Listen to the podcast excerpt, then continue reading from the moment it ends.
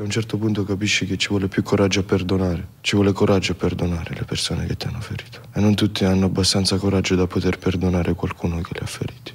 E questa è la cosa più forte che rende, secondo me, nobile un uomo. Non importa di quanto successo hai, di quanti sono i tuoi titoli, di quanto è il tuo conto in banca, ma quanto coraggio hai di poter perdonare, quanto coraggio hai di poter affrontare i tuoi demoni interiori. E non, non mi dire che, che non esistono persone che non combattono i propri demoni. Tutti combattono i propri demoni, ogni essere umano ma dipende come combattono, di come attraversano le proprie tempeste, che sia bullismo, che sia razzismo, che sia diversità, che sia una malattia, non importa. Importa chi sei tu e quanto coraggio hai. Quando ho iniziato ad abbracciare mio padre, ho iniziato ad abbracciare i miei fan. Ho iniziato ad abbracciare il mondo, la mia vita, i fallimenti, i momenti difficili. Io li abbraccio, li accolgo e li affronto a testa alta sempre.